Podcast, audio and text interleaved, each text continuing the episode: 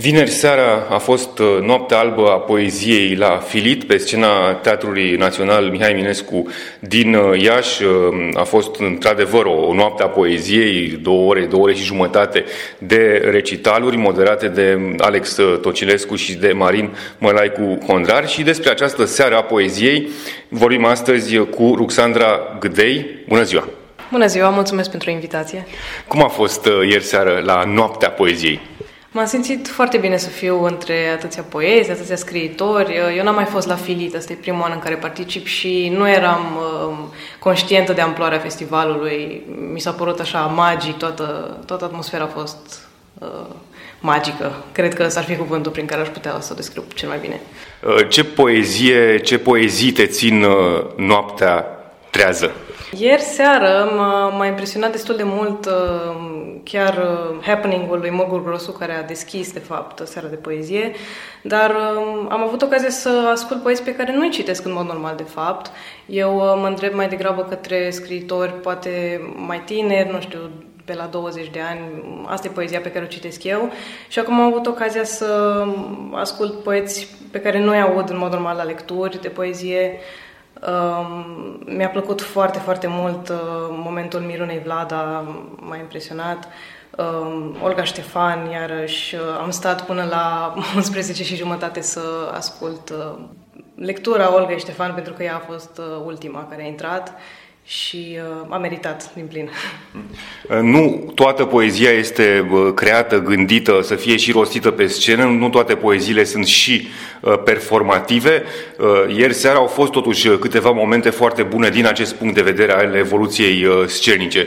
Cumva, uh, cum faci distinția asta între poezia bine rostită pe scenă sau bine performată și poezia de foarte bună calitate doar în forma scrisă?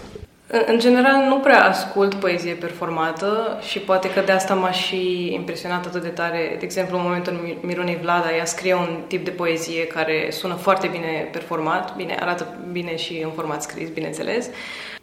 Aici, bineînțeles, depinde de uh, cât de confortabil se simte fiecare poet să își performeze poezia, dar uh, încerc să nu judec doar după modul în care sună ea performată mă uit și la text întotdeauna. Cum arată peisajul poeziei contemporane la noi? Care crezi că sunt cele mai interesante tendințe astăzi?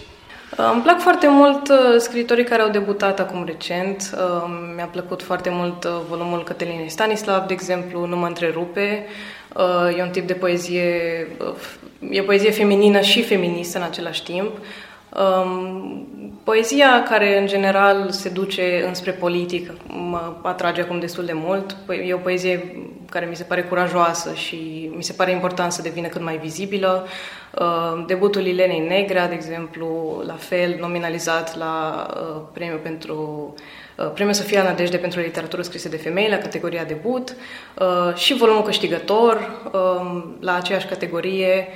Um, recunosc că am citit mai mult uh, poezie feminină în ultima perioadă, poate datorită premiilor Sofia Nădejde, dar mi se pare că arată bine poezia contemporană, se scrie mult, se scrie bine și se citește din ce în ce mai multă poezie, așa mi se pare.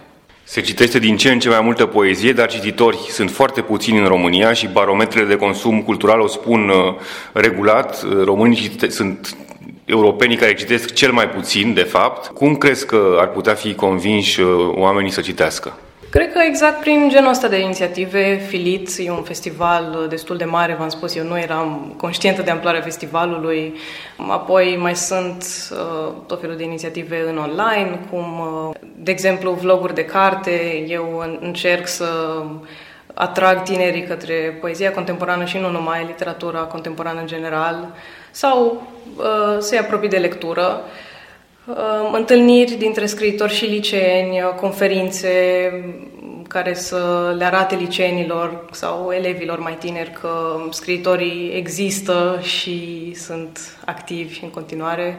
Cred că astea sunt inițiativele care contează și care i-ar aduce pe tineri mai aproape de literatură. În anii 90 se spunea că televizorul este inamicul cărții, că oamenii se uită tot mai mult la televizor și că de aceea citesc uh, tot mai uh, puțin. Astăzi discuția s-a mutat, țapul ispășitor a fost uh, mutat de pe televizor pe ecranul computerului și, într-adevăr, trăim cumva într-un soi de ecranocrație, adică pe stradă sunt uh, acele monitoare stradale foarte mari, suntem înconjurați de ecrane, de televiziune, de telefoane mobile, tablete, laptopuri, computere și așa mai departe. Uh, ce șansă mai are literatura în, înconjurată, presată de ecrane? Cred că literatura poate să fie făcută accesibilă, accesibilă tocmai prin intermediul acestor ecrane. Uh, cum am spus, există tot felul de inițiative online care încearcă să-i apropie pe tineri de literatură.